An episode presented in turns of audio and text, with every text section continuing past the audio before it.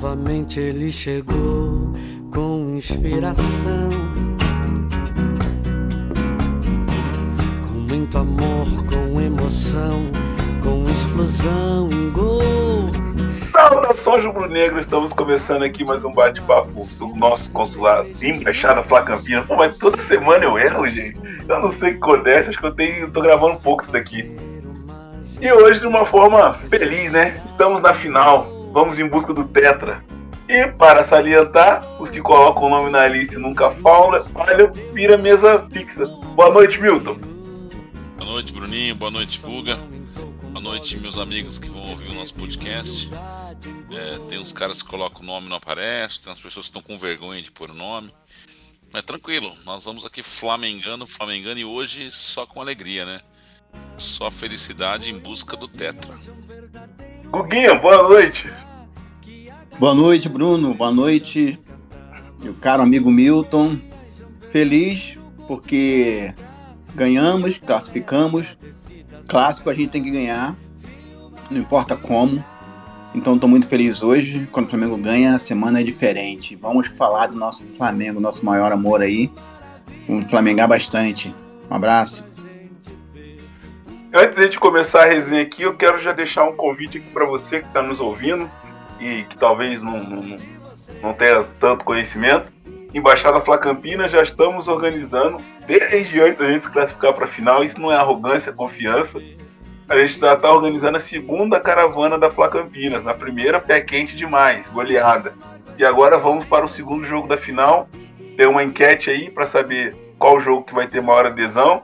Então, galera que queira ir com a gente aí, é, procure nas nossas redes sociais aí que tem mais informações da caravana e até uma lista lá de, de pré-presença, perguntando o que, que você prefere, qual a data você prefere e como e etc. Entra lá, procura a gente, Flá Campinas 1895, tem todas as informações lá. Vem com a gente que é sucesso, hein? Rapaziada, queria ouvir de vocês aí, começando pelo, pelo Milton.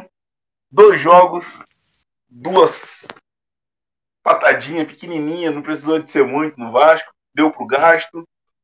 E estamos na final. Vamos em busca do teto. O que, que você tira aí, Milton, dos dois jogos aí? Bom, pessoal, é, eu sou muito pé no chão. Desde o início eu falei, não se perde para o Fluminense, não se perde para o Botafogo e não se perde para o Vasco.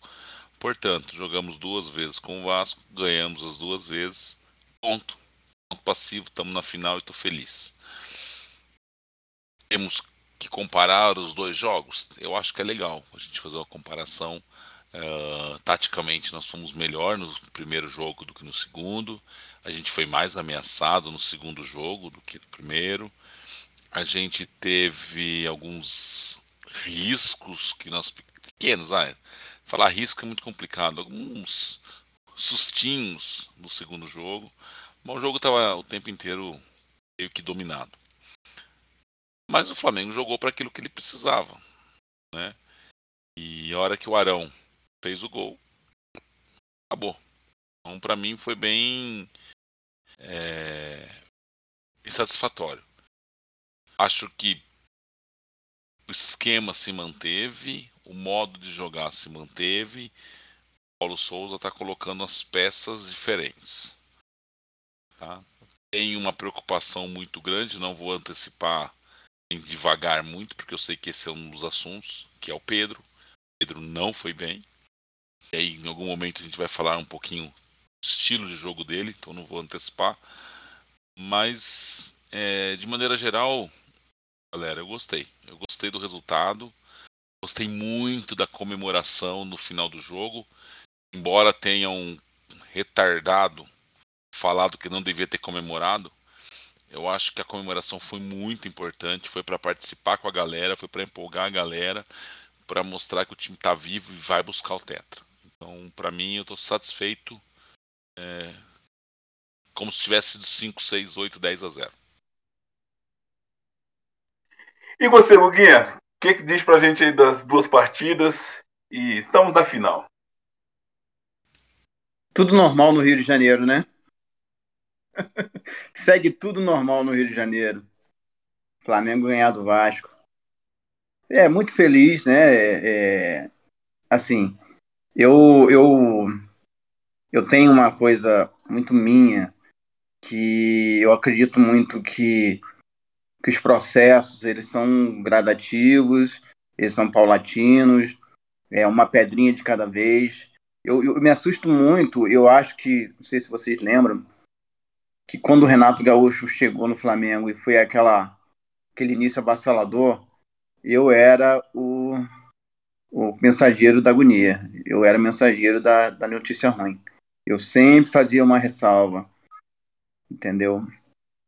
Então, eu, eu, eu acho que quando as coisas acontecem e dessa forma, com nós erramos em algumas vezes no jogo, né? O treinador errou algumas vezes também durante esse início de temporada, com uma peça ou outra.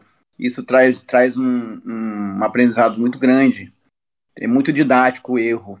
Ah, mas vai errar perdendo do Fluminense? Ok, aconteceu. Né? Eu acredito que isso, isso constrói grandes vencedores, né? Só fazendo mais uma lembrança, o Flamengo, o grande Flamengo de todos os tempos, né, veio de uma o Flamengo do Tita. Você comemorou lá quando você você ganhava de 1 a 0 do Vasco, você comemorava? Só uma dúvida também. É grande Flamengo, né? Ele veio de alguns fracassos. O Guga, o Guga. Eu acho que ele não comemorava, não, porque se ele ganhou de 1x0 do Vasco fora do Zico, ele devia ficar com raiva. É, pois é. Pois é. Então, voltando, o grande Flamengo é, é, teve um início com grandes fracassos. E se tornou o que tornou, né? O maior Flamengo de todos os tempos. É, eu ainda, ainda tô, tô satisfeito com o trabalho tá, do Paulo Souza e espero melhorias para a temporada. Eu acredito que essas melhorias chegarão. Né? Acho que já, na, de repente, na terceira, quarta rodada do Brasileirão, a gente vai começar a ver alguma coisa mais convincente. Que eu entendo a torcida, porque essa sensação que o time não deslancha, ela incomoda. Incomoda porque a gente, torcida, se alimenta de vitória, de belas atuações e de títulos. Eu sei que incomoda, me incomoda também. Mas eu estou fazendo um exercício para realmente entender que o que está sendo construído no Flamengo, o que está se tentando construir no Flamengo é algo sólido. Algo para, se um dia o PS sair do Flamengo, ficar um legado. É, eu, eu, também espero. Também espero que é claro, eu não queria ver o time do Flamengo pronto agora. Eu acho que não faria nem sentido e se o time do Flamengo tivesse pronto agora, a gente teria o declínio natural e aí no final da temporada a gente estaria aí igual alguns times a gente já viu é, de outros, até campeonatos, é, é, campeonato paulista, por exemplo, que a gente vê ano passado um, um, São Paulo sendo campeão e o resto da temporada inteira se arrastando. É, a gente viu o Atlético Mineiro que não teve um bom início, mas chegou bem no final. Então eu acho que a gente está nesse caminho de crescendo, a gente está subindo. Eu acho isso muito importante. Quero ver um time melhor na Libertadores, quero ver um time melhor no Brasileiro, quero ver um time melhor na Copa do Brasil, mas, cara, no momento eu quero ganhar o que a gente nunca ganhou. Eu quero ser campeão. E porque e aí vem, vem uma coisa que, que não sei, isso aqui é coisa minha, não sei se está certo, está errado, não, não, não quero nem ter razão nisso. Mas a gente via o Paulo Souza armando o time de forma diferente, tentando jogar para frente em alguns jogos. Em alguns desses jogos, o resultado não foi positivo. Um foi o Atlético Mineiro, onde para mim foi uma das melhores partidas do Flamengo, coletivamente, individualmente, foi uma boa partida do time. É, a gente viu o time jogando muito bem. Eu achei aquele jogo contra o Fluminense um jogo muito bom do Flamengo, onde a gente não conseguia traduzir as oportunidades em gol, e a gente tomou um gol e no jogo seguinte a gente via vaia, cara, da torcida em cima dele. Eu tenho certeza, amigão, que chegou alguém no ouvidinho dele e falou: Paulo Souza, esse campeonato a gente tem que ganhar. A gente não tem que jogar bem. A gente tem que ganhar. A gente tem que trazer, é, é, é, trazer resultado. Aquilo que o Milton falou. A gente pode, pode jogar mal contra os pequenos, mas a gente não pode perder para os grandes. Então, nesse momento, eu acho que a gente está indo atrás do resultado. E estamos jogando pro gasto, cara. Eu acho que esse pro gasto aí é o suficiente para gente ser campeão. É... Ô Milton, pegando um pouco da sua prosa aí que você falou do, do, dos dois jogos, qual foi a maior diferença que você viu aí de um jogo contra o Vasco para esse de ontem? Qual, qual a diferença maior? O que, que você, o que, que mais te chamou a atenção aí? Cara, o que mais me chamou a atenção foram dois pontos. É... Eu, eu, vamos lá, tiveram dois pontos que me incomodaram. Primeiro, a gente jogou com uma estátua no campo. Eu não vejo como definir o Pedro de maneira diferente.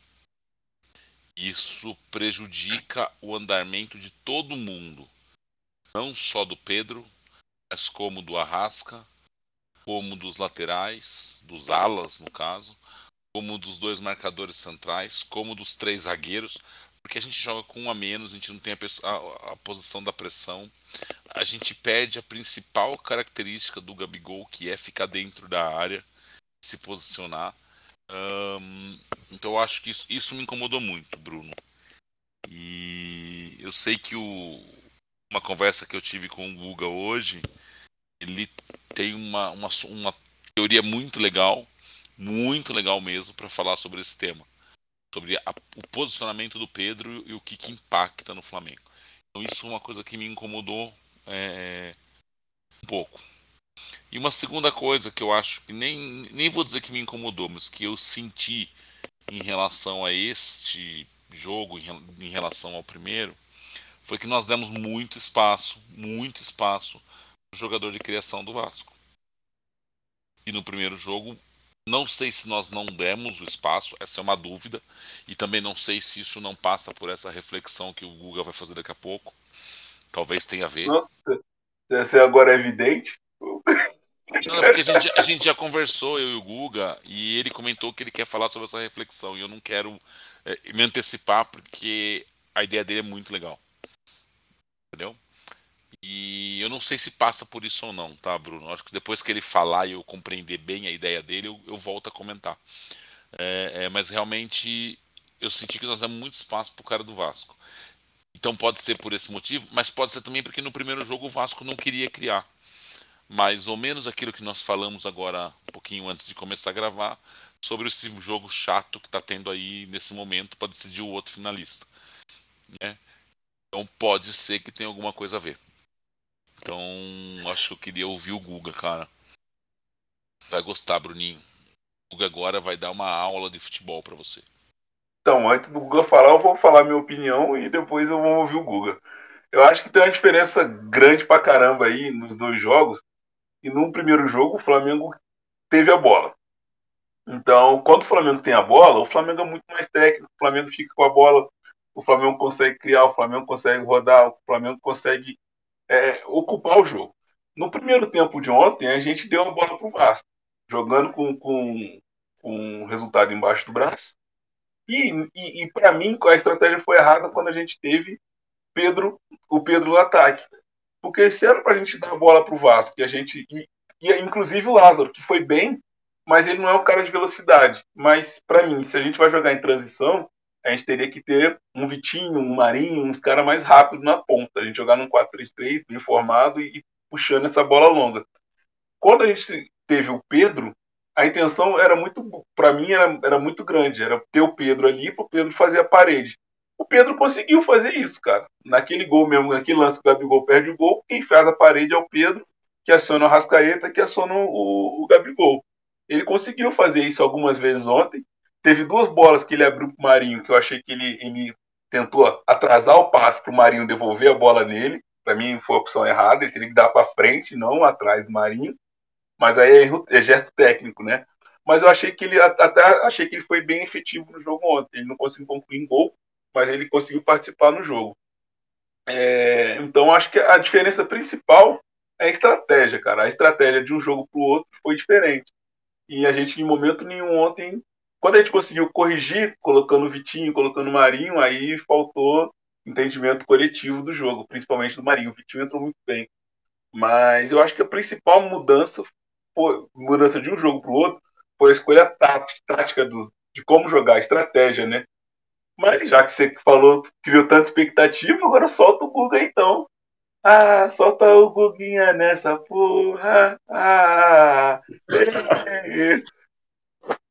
Não, na verdade, não tem nada de aula aqui. Eu sou torcedor e às vezes eu, eu, eu que acontece muito comigo é que eu tô sapeando aí pela internet, eu ouço um negócio aqui, aí aquele negócio entra na minha cabeça, acaba desenrolando outros pensamentos na minha cabeça aqui. Né? E, e, na verdade, a minha fala foi motivada pelo que o, pela observação do, do Mansur na coletiva ontem, que eu achei sim uma genialidade absurda. E fica aqui já o meu pedido para que o Mansur faça todas as perguntas das coletivas, porque, gente, a diferença de qualidade é absal. Entendeu? Quantos caras lá, youtuber, é, alguns até jornalistas de outras emissoras, salvo da Globo, que são bem preparados, é, vem cá, a chuteira do Pedro hoje atrapalhou, ele perdeu o gol por causa da chuteira? Pelo amor de Deus, né? É umas coisas assim que a gente ouve absurda. Mas assim, o que o Manso estava falando sobre uma deficiência de marcação no setor direito do Flamengo, tanto da linha média quanto da linha avançada, e que estava que tava impactando na linha média. Ah, e, e isso, tá, até porque eu acho que ele não quis nominar o Mansur e nem o Paulo Souza quis nominar a ninguém, mas isso, para mim, aconteceu muito pela entrada do Pedro. Porque o que acontece? Deu a impressão que a gente deu a bola pro Vasco. Mas não, eu acho que não. Eu suspeito que não. Sou torcedor, não sou analista de, de tático de nada. É, o, o, o, Pedro, o, quando tá o Gabigol ali na, na, na centroavante, tá, ele tem uma função tática, quando sem a bola, muito bem definida. E o Gabigol, ele, ele tem algumas qualidades, para não falar a palavra que o Milton gosta, que é valência, mudando um pouquinho, ele tem algumas qualidades que o Pedro não tem e que o Pedro, para jogar no esquema tático do Paulo Souza, ele vai ter que desenvolver isso. O Gabigol ele é mais rápido, o Gabigol ele abre espaço, o Gabigol ele, ele, ele é mais intenso ali, não é nem numa pressão, mas na marcação na saída de bola do time adversário. O Vasco surpreendeu no seguinte sentido: eu achei que o Vasco ia vir com uma linha de 5 novamente. Até antes do jogo eu defendi a entrada do Pedro por causa disso. Uma linha de 5, um monte de brucutu ali atrás, coloca um cara mais forte ali para brigar com os zagueiros. Só que o Vasco não veio com uma linha de 5, ele veio com uma linha de 4 lá atrás. E o Vasco estava tendo liberdade de sair com a bola e encontrar o Nenê entre linhas. Por quê? A pressão do Flamengo na saída de bola do Vasco não estava funcionando a presença do Pedro com pouca mobilidade para fazer essa pressão gerava uma dúvida entre o, no Gabriel e no Arrascaeta, que também não estavam tão intenso ontem, não sei porquê, nessa, nessa marcação na primeira linha, na saída de bola do Vasco. Então o Vasco toda hora estava encontrando um jogador entre linhas, estava estourando em cima do Arão e do, e do, e do João Gomes. Inclusive, o, o Mansur ele citou que houve uma inversão do João Gomes e do Arão ali, porque o, o João Gomes tem uma capacidade maior de, de marcação do que o Arão. Até por ser mais novo, talvez, questão física. E, e até o Paulo Souza falou: não, realmente, isso já é uma coisa pré-determinada por mim. Que, que eles podem se revezar nessa marcação ali. Não é ficar marcando a zona, eles podem se revezar. Só que, se vocês observarem, por mais que o, o João Gomes deu carrinho, arrancou a bola do cara lá na marra e a torcida aplaudiu. Pô, o João Gomes é 10. O João Gomes teve extremas dificuldades de, de matar a linha média do Vasco. E toda hora o Nenê sozinho com a bola. A nossa, a nossa sorte é que o Vasco não tem tanta qualidade. O que tem mais qualidade é o Nenê. Na hora que sobrou, ele deu dois chutes perigosos, que poderia ter saído gol. Então, para você ver como uma peça muda todo o mecanismo de uma equipe. E a gente precisa tentar para isso. Senão a gente fica nominando o jogador e a gente mata um jogador, de repente, que está se esforçando para fazer o seu papel, desempenhar o seu papel, por causa que o mecanismo não está funcionando. E, e, pela conversa do Paulo Souza com, com o Mansur ontem na coletiva, o problema foi esse mecanismo. Agora, eu também já acho que, até pela substituição que ele fez no intervalo, que ele já identificou que o Rodinei não é um cara que tenha facilidades táticas. Ele ficou extremamente irritado ontem com a atuação do Rodinei. O cara tirar com 5 minutos do segundo tempo é porque o cara não estava agradando. Não estava compreendendo o que, que ele queria taticamente do Rodinei naquele momento do jogo. Não é porque o Rodinei não deu drible, o Rodinei deu até drible da vaca e tal. É isso que a gente, como torcedor, precisa entender. O drible da vaca, o chapeuzinho, a, a jogada, como Jesus falava, com nota técnica, ela vai ganhar uma partida. Tá difícil, aí uma Rascaeta vai lá, faz uma naba livre, gol. Tá difícil, vem o Gabigol. Vai ganhar, mas para ganhar um campeonato, você tem, tem que ter um time estruturado. Tem que ter um time com os mecanismos e as peças num sincronismo para que o time consiga jogar como 2019. Entendeu? É, 2019 foi uma conjuntura de coisas. As peças se encaixaram, houve uma surpresa nos adversários, porque ninguém jogava assim no Brasil. Chegou uma galera cheia de fome, querendo mostrar. Ah, eu estava embaixo na Europa, agora estou no Flamengo, estou no meu time de coração. Então as coisas foram, foram foi com uma sinergia nisso aí.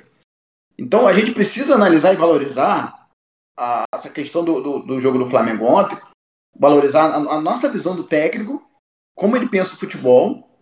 Isso vai ser um diferencial na nossa temporada. Tá? E óbvio, obviamente, a gente tem que cobrar o melhor desempenho, o mais rápido possível.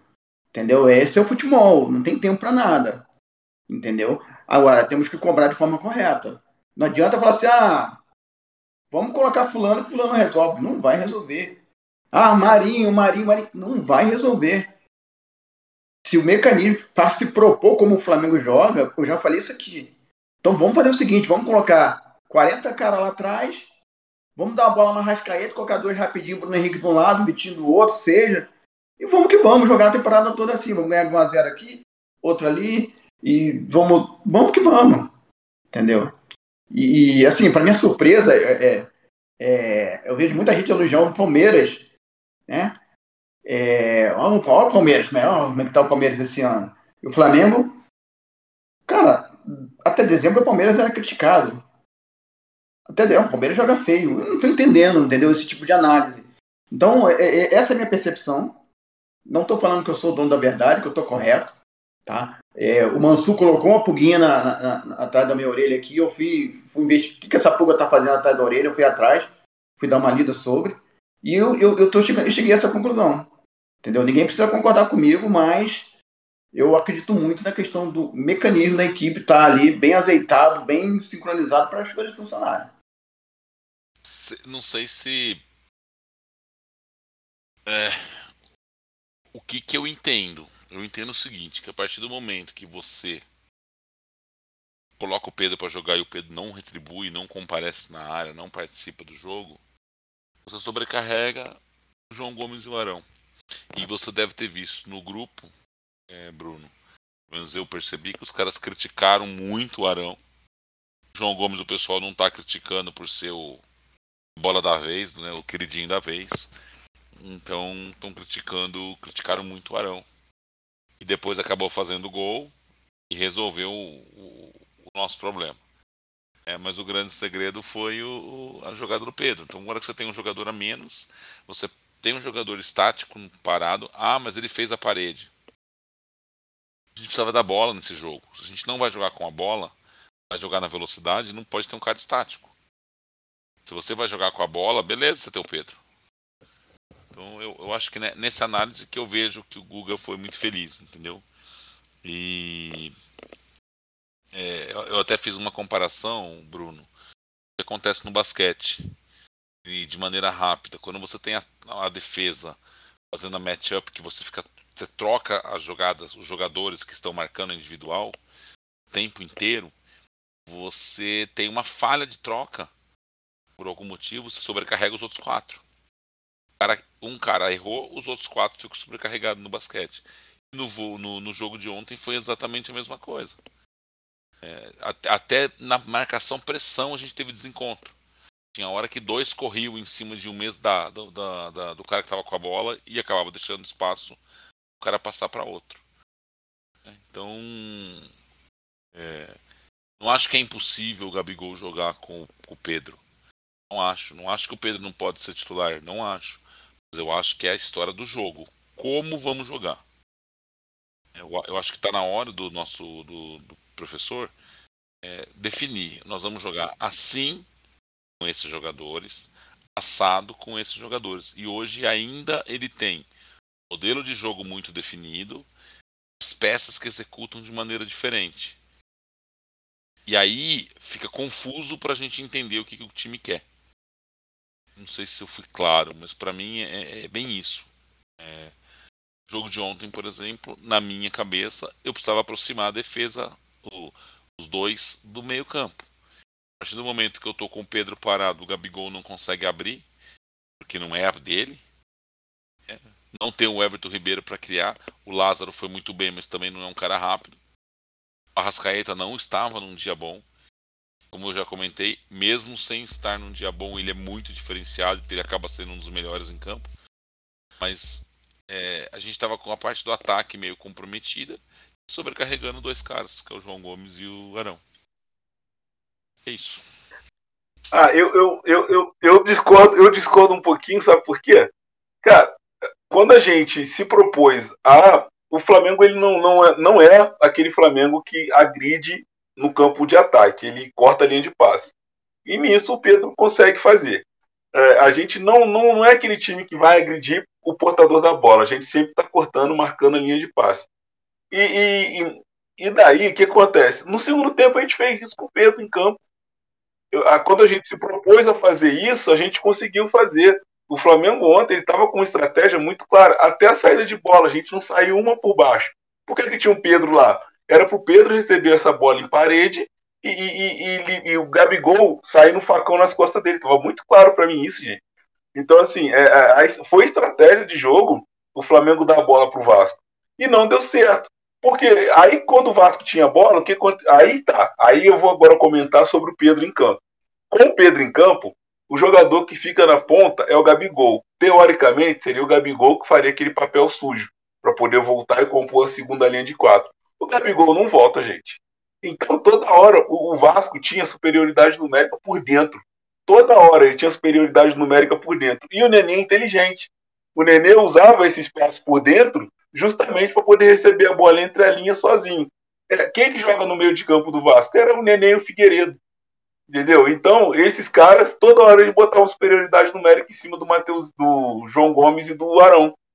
E aí, qual que é a dificuldade que eu vi ontem? A gente jogando é, é, em transição, a gente, o, o João Gomes não conseguia é, é, é, é, acionar nem o lateral direito, que aí tem a briga, né? Sempre o melhor lateral direito é o que vem do banco. A gente já tá nesse rodízio. O João Gomes tá no. O Mateuzinho tá no banco, o Rodinei entra melhor. O Rodinei tá, tá em campo, entra o Isla entra melhor, e assim tá. Tem três e não tem um. A verdade é essa. E então a gente não conseguia. O João Gomes não conseguia acionar nem o lateral, nem o Arrascaeta. Já o Arão conseguia acionar o Lázaro. O Arão conseguiu botar o Lázaro várias vezes com a bola livre e com a ajuda do Felipe Luiz, né, que também é outro. Felipe Luiz não tem nem o que falar, né, então é diferente. Mas eu acho que eu acho que isso passa muito por isso, ocupação de espaço. Com o Gabigol não voltando, eles tinham superioridade numérica no meio campo. E aí era onde eles achavam espaço ou nas costas do Arão, o João Gomes tem vigor físico para poder chegar. É, desculpa, Lucas, queria falar alguma coisa? Então, eu complementar, estava falando a verdade sobre o Pedro que o Pedro do primeiro tempo foi um, do segundo foi outro. Acabei até esquecendo de falar no, no momento que estava na minha fala. O Pedro, no segundo tempo, ele provavelmente foi chamado a atenção porque ele estava deixando os, os zagueiros do Vasco muito livres. O que, que acontecia? O, aí o Gabigol e o Arrascaeta é, acabava que eles iam para fazer esse embate. Não era para eles estarem fazendo, era para o Pedro estar tá fazendo. Aí sobrava o Juninho ou aquele outro meio de campo do Vasco com a bola ali que, que, que era que na outro, no outro jogo era o quinto zagueiro, mas estava jogando um pouquinho mais à frente, aí arrastava o nosso, o Arão ou o João Gomes, para vir na caça. Arrastava o nosso, abria um buraco para o Nenê se infiltrar. Era isso que estava acontecendo. Se você ver na parada técnica, o Paulo Souza, eles dão um, um, um, escorro violento na galera. E o Rodinei foi um dos que mais ouviu. Se você observar. Chamou o Davi Luiz para conversar, chamou a galera. Porque estava realmente, até a parada técnica, depois foi se ajustando aos poucos, o Flamengo tava, extremamente bagunçado nessa parte defensiva. Sim. É, o Rodinei ele trocou no segundo tempo após a falha do Rodinei numa bola que era para ele tirar de cabeça, ele tira a bola de cabeça para dentro da área. E todo mundo sabe que a maior deficiência do Rodinei é a parte defensiva. Então, pô, tá difícil ali também. Ah, ah não sei. Ô Milton, é, tem mais alguma coisa a acrescentar aí? Não. Eu acho que você é, Você está vendo o lado inverso do nosso. Entendeu? Você está defendendo a posição do Pedro jogando o Gabigol tendo que marcar. O que nós estamos dizendo, ou pelo menos o que eu estou dizendo, é que o Gabigol não tem esse perfil de marcação. E eu prefiro que o Gabigol jogue lá dentro da área e eu tenho uma outra pessoa com um perfil melhor de marcação. Eu, não, se não, não eu, eu, eu tô comentando sobre o jogo. Não tô falando de preferência aqui, tá? Só pra deixar não, claro. Eu tô é. dizendo o seguinte, para mim não tá claro. Falando...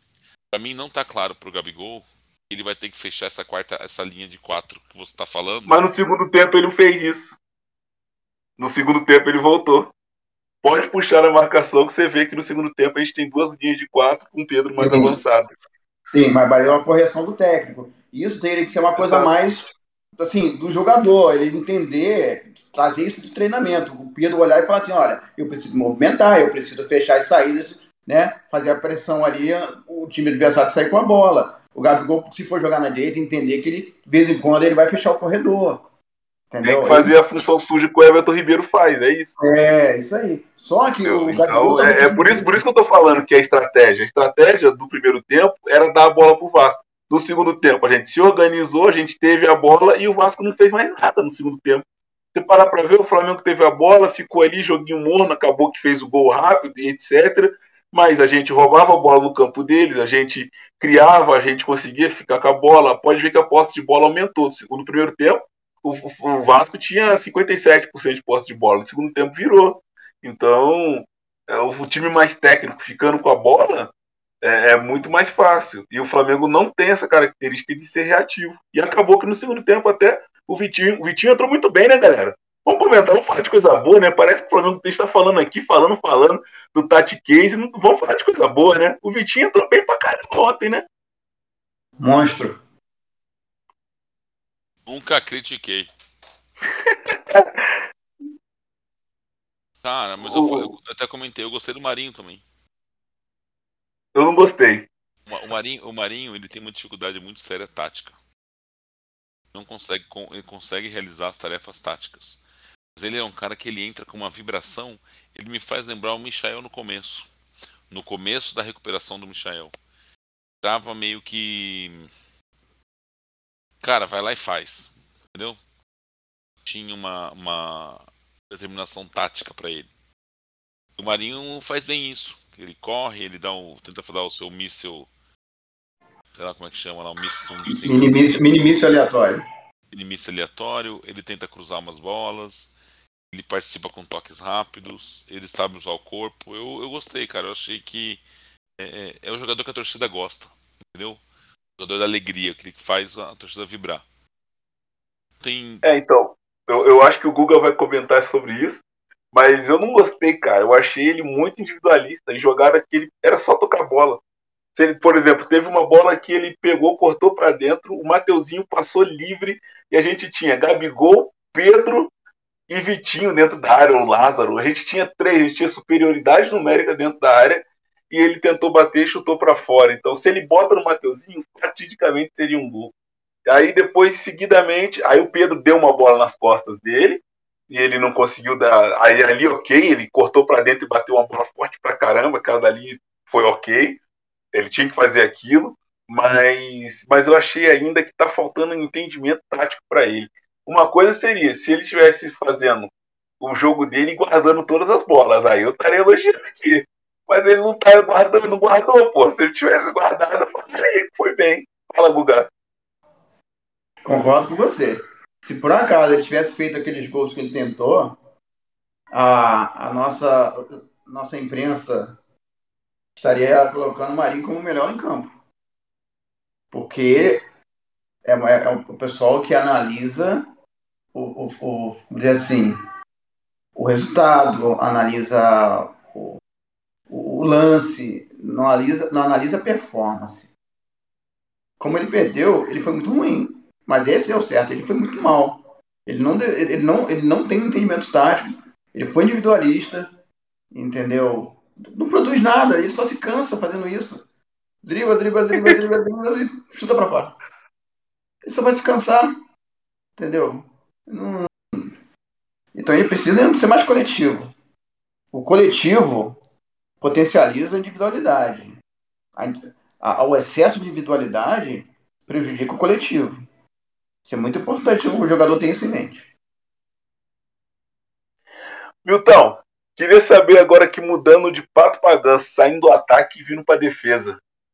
Fala pra gente o que, que você achou do Neneca nesses dois jogos. Fora os fogos que botaram ele, para mim ele foi muito bem. Ele teve uma bola no outro jogo que recuaram para ele no fogo. Teve duas bolas nesse jogo que recuaram para ele no fogo.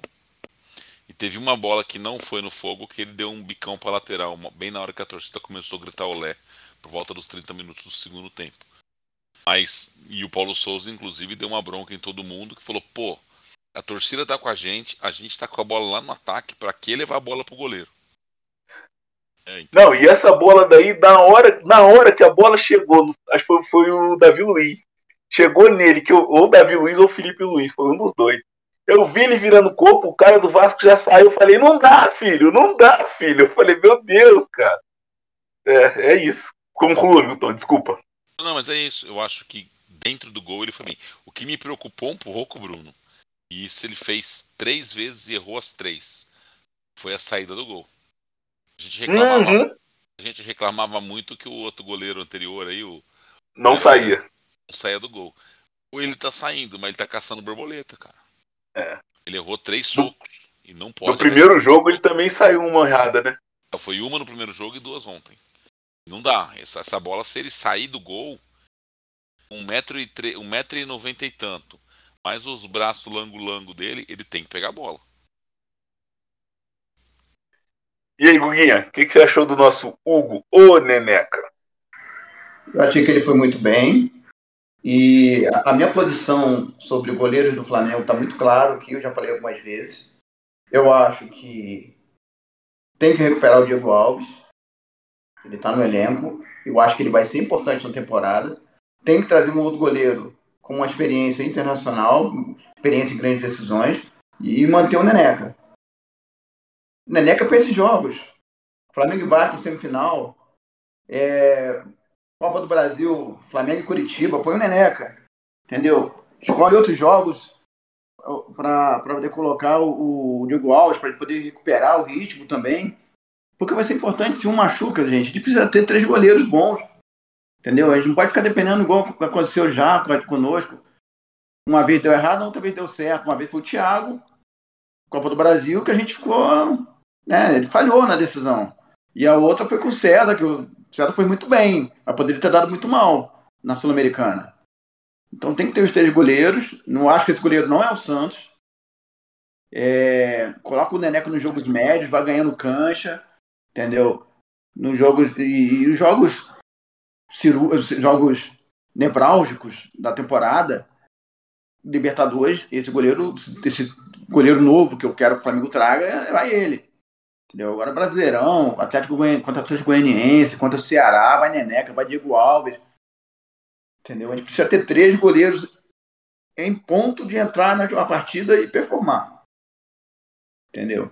E o, o, e o goleiro decisivo para jogos decisivos. Para mim está muito clara a posição. A minha posição é essa, né? Está muito claro na minha visão que precisa disso.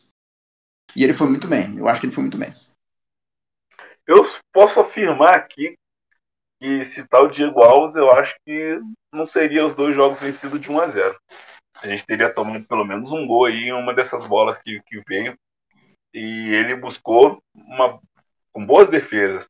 É, não, não, não teve muitos momentos de perigo do Vasco, mas a bola que foi no gol, eu acho que ele foi muito bem. Então, o Neneca, nesse momento, é o goleiro do Flamengo. Não tem o que falar.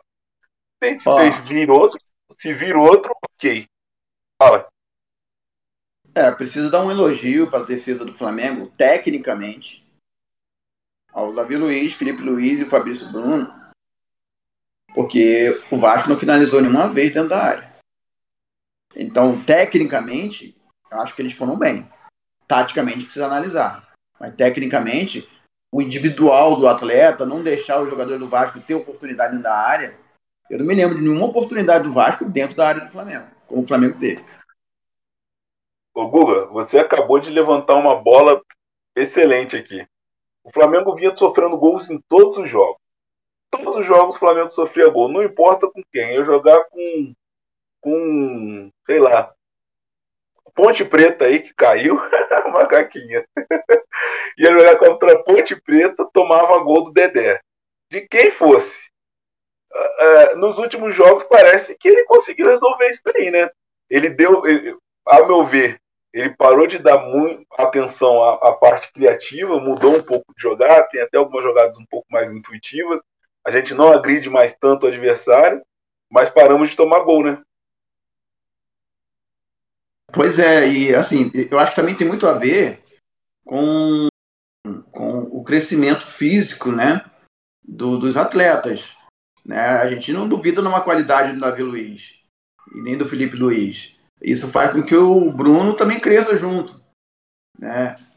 Eu tenho ressalvas ainda em relação ao Bruno, taticamente, posicionamento, mas é, no, no um contra um, na, na, antecipação, naquelas valências, né, como o Milton gosta, de um zagueiro, eles foram bem nos últimos jogos. Cara, eu vejo evolução, na verdade, assim. A gente estava jogando com, com Léo Pereira, Gustavo Henrique, esses caras aí, em duas, duas pessoas na zaga. Agora nós temos três, então divide um pouco o erro. Né? Uh, como a gente está jogando com dois cabeças de área, o Arão e o João Gomes, que estão segurando bastante, e estão segurando o Rojão bastante, porque eu falei que eles foram muito criticados por causa disso, o trabalho da zaga fica bem mais tranquilo. Junto a isso, a gente tem conseguido fazer uma, uma uma partida bem ok, todos os zagueiros, assim, com pouquíssimas falhas, é, ou falhas grotescas, e aí a gente acaba tendo é, sendo um pouco vazado. Parece isso meio tranquilo. Hamilton, mas nós estamos falando do Vasco, estamos falando do Bangu, eu concordo, estamos falando de times relativamente bem mais fracos. Mas estamos a três jogos sem tomar gol. Eu, Exato. Isso é importante. Exato, é, o último e, gol que a gente tomou foi exatamente do Vasco, né? É, eu acho que tá, tá, tá legal. Vocês sabem quando foi a última vez que o Flamengo ganhou três vezes no Carioca, três vezes seguidas do Vasco? Não.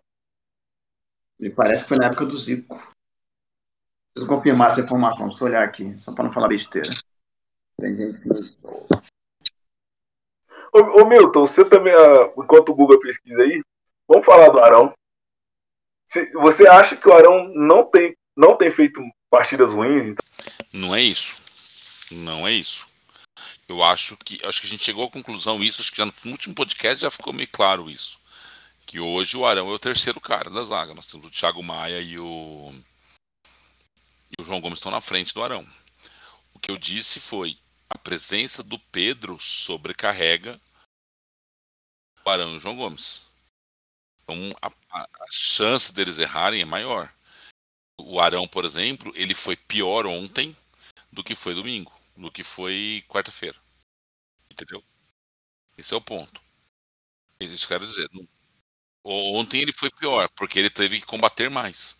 E ele não é um jogador combatido, combativo como João Gomes no corpo. É uma falha que ele tem, né? Entendimento, ocupação de espaço. Arão sempre teve essas, essas falhas. É, da onde veio o grito Arão, né?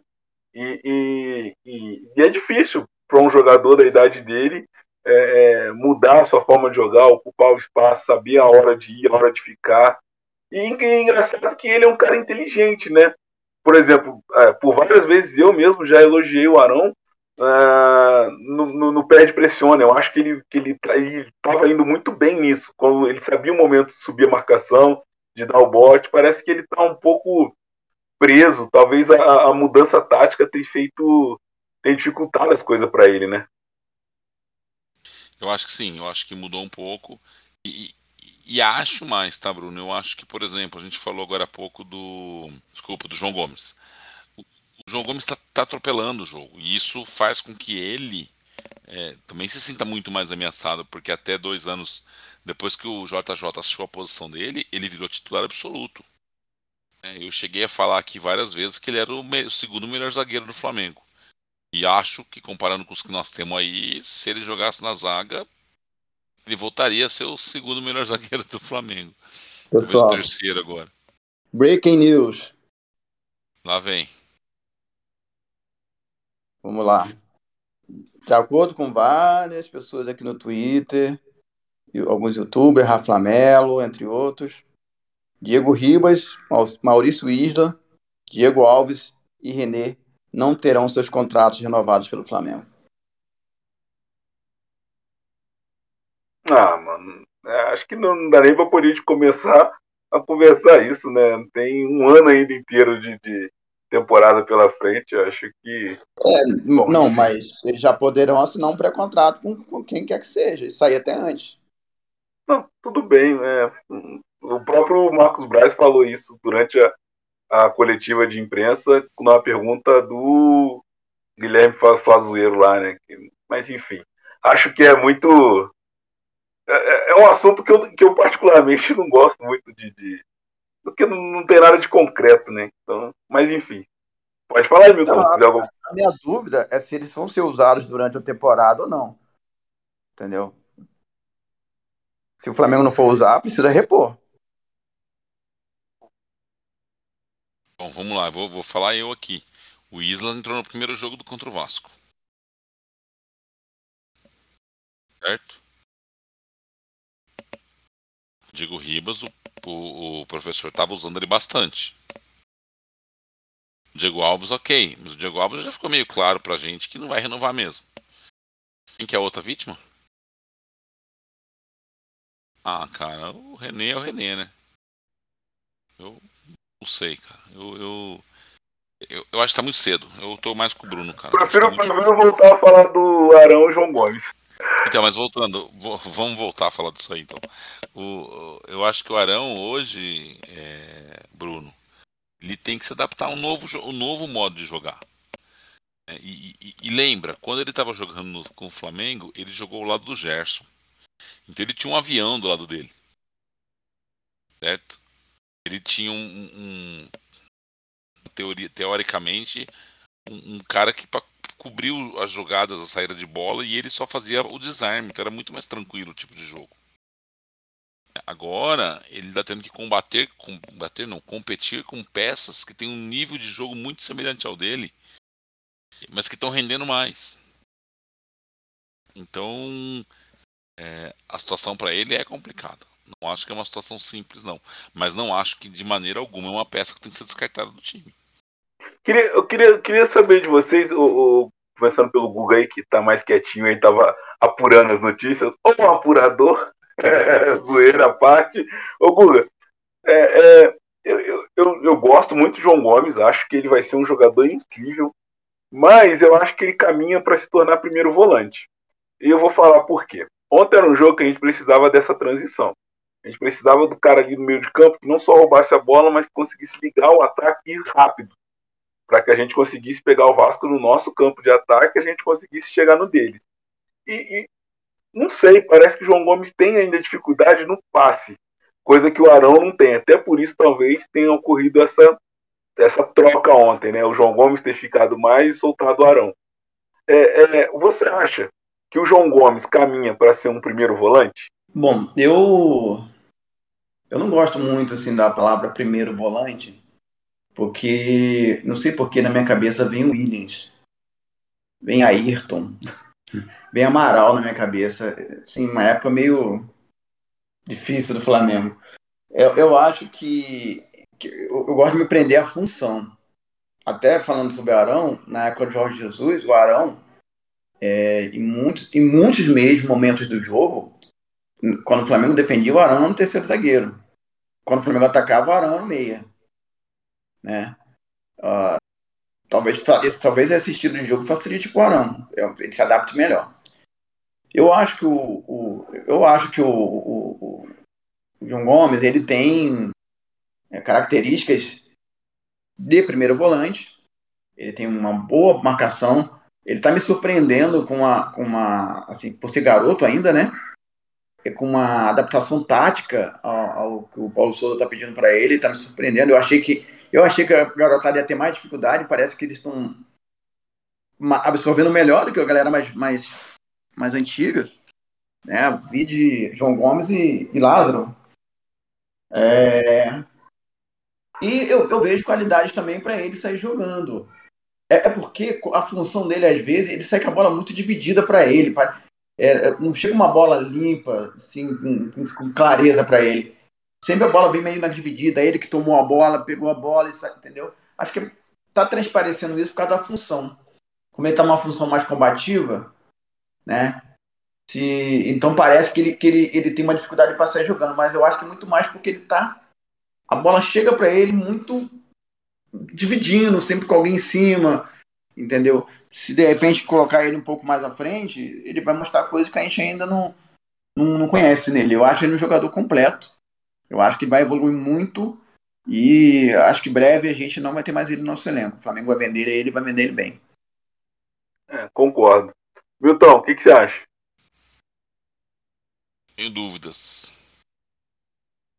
Dúvidas Verdade. sobre ele de primeiro volante ou ele ser vendido? não, tenho dúvidas sobre não aproveitá-lo. Entendeu? Eu não venderia. Eu acho que é um jogador que vale pouco nesse momento. Entendeu? É, uhum. Ele é mais útil do que vale em dinheiro. Esse é o ponto. Por isso que eu tenho dúvidas. Eu ficaria com ele é, no elenco. Eu acho que a hora que ele entra, ele não é aquele cara que compromete. Entendeu? Um... Não, nem um pouco. Desnível ele contribui dele. demais. Exato. Acho que a diferença é muito pequena para os chamados titulares, entendeu? Ou, ou quando ele está titular, para os chamados reservas direto. Eu acho que não Diferente de você falar para mim assim, eu vou tirar o, o, René e vou trazer um Marcelo da vida, sei lá, um, um top 3, top 4 do mundo. Aí você tem uma diferença técnica. Agora você uhum. tirar um cara para trazer um cara do mesmo nível, não sei se, se vale a pena se não for ganhar dinheiro. Eu acho que hoje a gente não ganha tanto dinheiro. Até acho que dá para ganhar dinheiro, como o Luga falou, mas é muito pouco em relação ao que você vai ter que gastar para repor. Lázaro. É, eu vou passar a bola porque eu não lembro mais o que eu tava falando, então segue aí, Guga. ah, o Lázaro, o Lázaro é uma grata surpresa. Como você estava falando antes, eu lembro, é... o Renato Gaúcho falando que ele era cheio de marra, um moleque novo dele cheio de marra e tal. É, o Rogério Senna falou que precisava de mais intensidade. Lembrando que no primeiro, no segundo jogo do Carioca ele foi vaiado pela torcida. E eu, eu já falei isso aqui algumas vezes. Treinador bom melhora o jogador. Treinador ruim também piora o jogador. E o Lázaro tá, tá com entendimento tático. O jogo com o Bangu que eu vi lá em Loco, no Maracanã, eu, eu, parei para observar bem o Lázaro em campo, a movimentação dele, o que ele fez. Tinha momento que ele fechava até uma linha de cinco atrás. E, e ontem no jogo, cara, ele deu um. Ele deu um espaço da lá Rascaeta no primeiro tempo. É, cara, que, que me impressionou, me impressionou mesmo. Eu até acho que, voltando o Bruno Henrique, eu acho que ele deve continuar como titular e o ataque Bruno Henrique e, e Gabigol. E ele fazendo a ala esquerda ali. Só lembrando que a ala esquerda, galera, não é.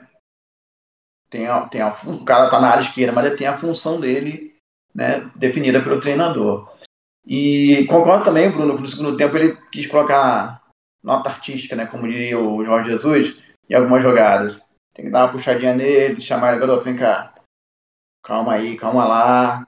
Estamos no início, baixa a bola, continua fazendo o teu aí com simplicidade que você vai longe. E tô, tem, tem que realmente fazer essa ressalva que ele, quando entrou e quando entrou, começou jogando, ele foi muito bem. Muito bem mesmo. Milton, você lembra? Fala aí pra gente. Vamos lá. O, o, o, eu tenho a seguinte opinião sobre ele, tá? Eu parti do pressuposto que ele, para mim, ele não valia nada. Ok? Uh, não acho que ele fez bons campeonatos nos anos anteriores, como todo mundo dizia. Não acho que ele era o craque da base, como todo mundo dizia. acho que tanto o Rogério quanto o Renato, que tentaram usar ele em alguns jogos, não souberam utilizá-lo na posição de maneira correta. E com isso ele também não conseguia render aquilo que era que se vendia que ele poderia render. Então, para mim, era um cara que não servia. Ah, não foi em nenhum momento uma expectativa para mim que desse certo. É, citado isso, ele tem jogado muito bem. Parece que acertou a posição dele. É, deixar claro, né, Guga, que não é lateral esquerdo. É um meio armador que joga pela esquerda na posição de ala esquerda. É, pisando na área, concluindo a bola no gol. Então, isso claro, porque o, o, pessoal ainda entende que o Everton Ribeiro está jogando de lateral. Não dá para pensar isso. Né? Então, eu acho que o Lázaro tem entrado muito bem. Ainda acho o Everton Ribeiro melhor que ele para titular. Tá? Já ouvi algumas pessoas defendê-lo né? Titularidade. Eu acho que vai do jogo para jogo. Tá? Mas eu acho que a grande vantagem que eu estou vendo nele é que ele está obedecendo taticamente aquilo que o professor quer. E o português é muito claro. Eu preciso de vocês fazendo aquilo que eu quero. Se vocês fizerem o que eu quero, eu consigo entregar o resultado. Parece ser tão óbvio, né? É, pô, se eu sou treinador, você tem que fazer o que eu quero, pô. É simples, parece, né? Mas é, o jogador brasileiro ainda tem essas peculiaridades, é, é, quer mandar um pouco no jogo e não é bem assim, né? É, é, é mais simples.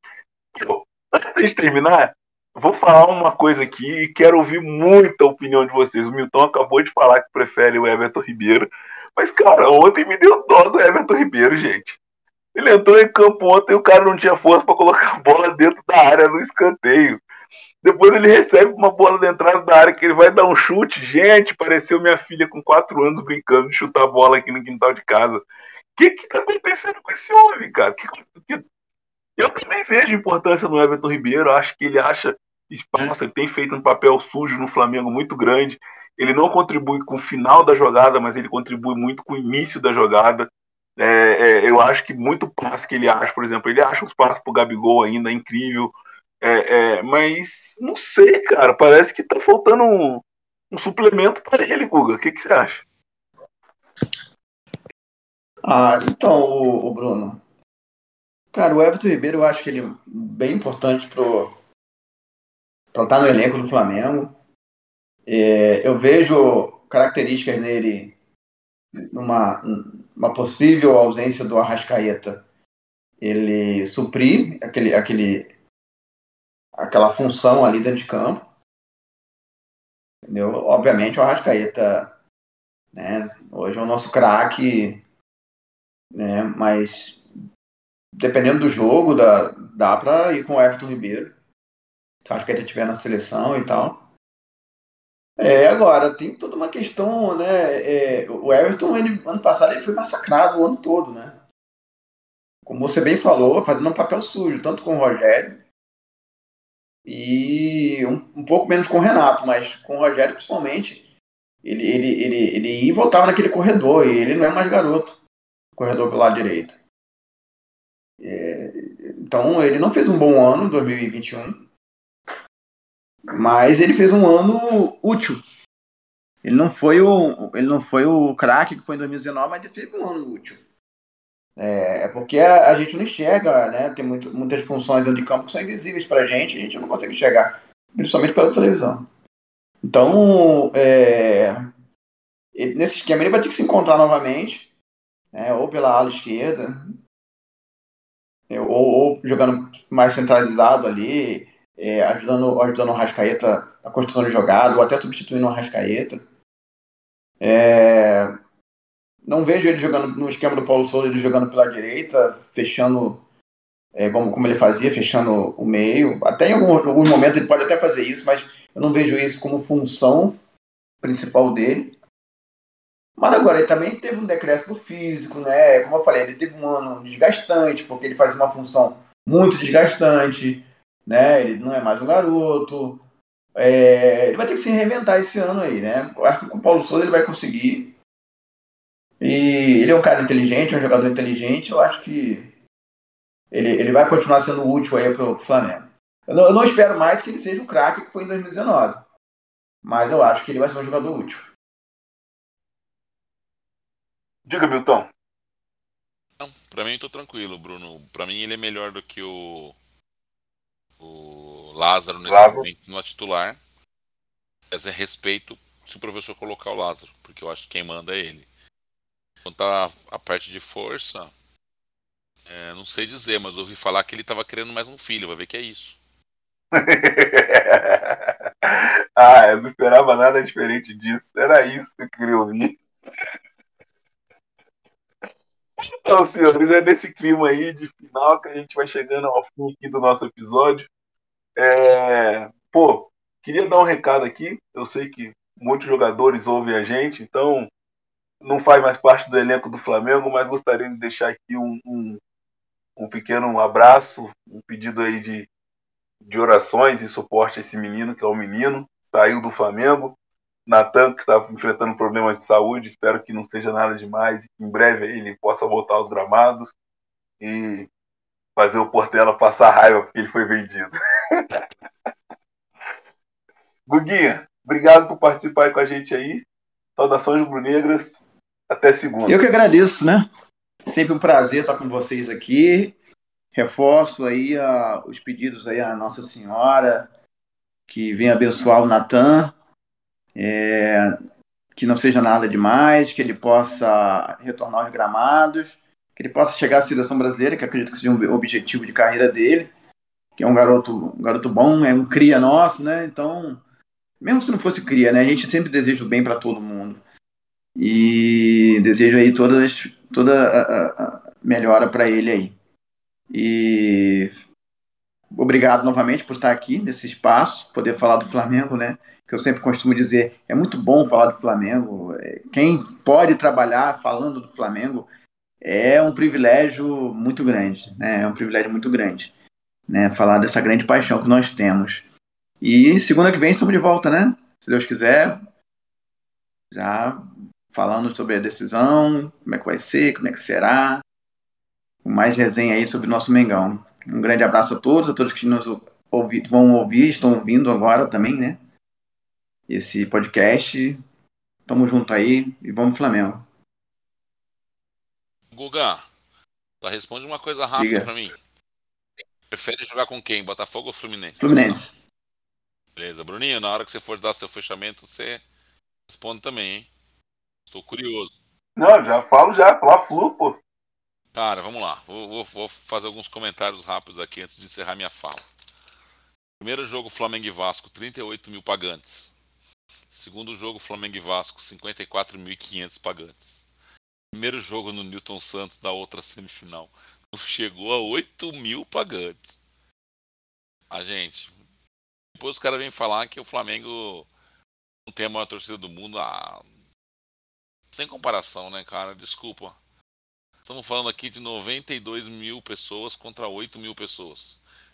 Que triplique, quadruplique esse público aqui, nós vamos ter mais que o dobro. Desculpa. Primeira coisa. Segunda coisa, o time do Flamengo jogou domingo, classificou. Dois dias de folga, se representa na quarta-feira às 15 horas. Treinos táticos e físicos, tá? Então, só para deixar claro aí que hoje e amanhã não teremos notícias de treino boas notícias, não teremos nenhuma contusão nos treinos, porque não vai ter treino.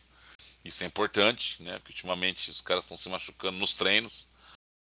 Uh, um, só queria deixar isso bem, bem registrado, certo? É, obrigado pelo convite, Bruno. Obrigado aí. Pô, mas você não vai falar quem que você claro prefere? Que eu vou falar. Eu prefiro jogar com o Fluminense também. Mas enfim. Então tá bom, só ah, pra poder tá te interromper, porque hoje eu não te interrompi nenhuma vez. É, agradecer aí o pessoal que tem acompanhado o nosso podcast. Pô, pessoal, pô, se inscreve lá. Mas vem, pô. Se inscrever e não vem, tá ficando isso aqui, nós três. Se não vier ninguém, nós três vamos ficar. Vamos chamar nominalmente. Sérgio, Júlio. Frank. Seu Sérgio, seu Sérgio, vem conosco aí, seu Sérgio. É isso aí. Rodrigão. Franklin. Pô, vamos lá, pô. Rodrigo, Rodrigo. pô. Carol. Tá aberta. Presidente, presidente, cadê o presidente? Chega aí, presidente. Argil. Isso é importante. Boa que você falou. O Argil falou uma coisa muito legal pra gente pensar. Essa é a sexta vez que o Flamengo vai tentar o tetracampeonato. O Flamengo tem cinco tricampeonatos, com o do ano passado seis. Tá?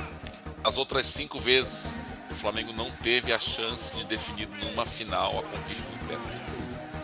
O Flamengo não se classificou para a final, que aconteceu quatro vezes, e uma das vezes que o Flamengo só disputou a final da Copa Rio, a Taça Rio, que era o antigo segundo turno, perdeu para o Botafogo. Como o Botafogo tinha ganho a Taça Guanabara, ele foi considerado campeão carioca, né? Foi o regulamento daquele ano. Então, em nenhum momento tivemos o Flamengo numa final disputando o tetracampeonato. Mas é só um feito de muito legal. Foi o Argel que trouxe essa, essa informação. O Argel é um cara que tem muitos detalhes. É, pessoal, e aí é o seguinte: como vocês sabem, né? Perceberam que eu não cantei nenhuma música. Mas eu vou cantar uma. Eu tô com uma vontade de cantar. Arerê. O Vasco vai jogar só a Série B. Ê, arerê. O Vasco vai jogar a Série B. Ê. Acabou, Vasquinho. É o que você tem pro ano, amigo. É o que você tem pro ano, amigo. Tenta lá. Tem que ficar entre os quatro. Com esse timinho que você tem aí. Acho que não dá. Valeu, gente. Boa noite aí. É, manda ele passar na RH lá semana que vem pra pegar as notas fiscal. Cliente é foda, tem que ter sempre razão. Rapaziada, satisfação estar aqui com vocês, batendo esse papo. É, O convite está feito a todos, queremos ouvir todo mundo aqui. A gente quer ver essa mesa cheia, a gente quer ver seis, sete pessoas aqui. E, e é isso, cara. Porque isso aqui é pra Campinas, isso aqui é de todo mundo, é pra todo mundo. E o pessoal novo também, né? O pessoal novo que está entrando agora na Pla Campinas, é, permite aqui fazer um pouco da. da- aqui é, é liberado, pode vir aqui, aqui não precisa você estar tá conhecer de tática, né? Não precisa nada. Aqui é, é um papo de torcedor. Venha participar conosco, você que está no grupo 2 da Pla Campinas. Participe conosco na segunda-feira, reserva um tempinho, vai ser bom, a gente vai interagir, a gente vai se conhecer. É muito legal, é um espaço bem legal e só uma curiosidade, eu tava com um cliente no telefone, minhas filhas chegaram desesperadas em mim, falando, pai, tá na hora do podcast, você tá atrasado. Até minha família aqui já tá já no clima já, entendeu? Então, é bem legal, bem, bem conosco. A minha família já me xinga, porque depois das nove tá todo mundo dormindo e eu falo alto. Tá todo mundo me xingando aqui em casa, mas é isso. Toda segunda-feira a gente tá aqui, cara. Só chegar com o pé na porta e todo mundo aqui. O Guga já deu um papo e era isso que eu ia falar. É todo mundo, é isso, cara. Isso aqui é Flamengo. Saudações rubro-negras até, até segunda. Às 21 horas estaremos aqui comentando o treino da semana do Flamengo. É isso. Saudações rubro-negras e até segunda-feira. Vem gol! Sou Flamengo,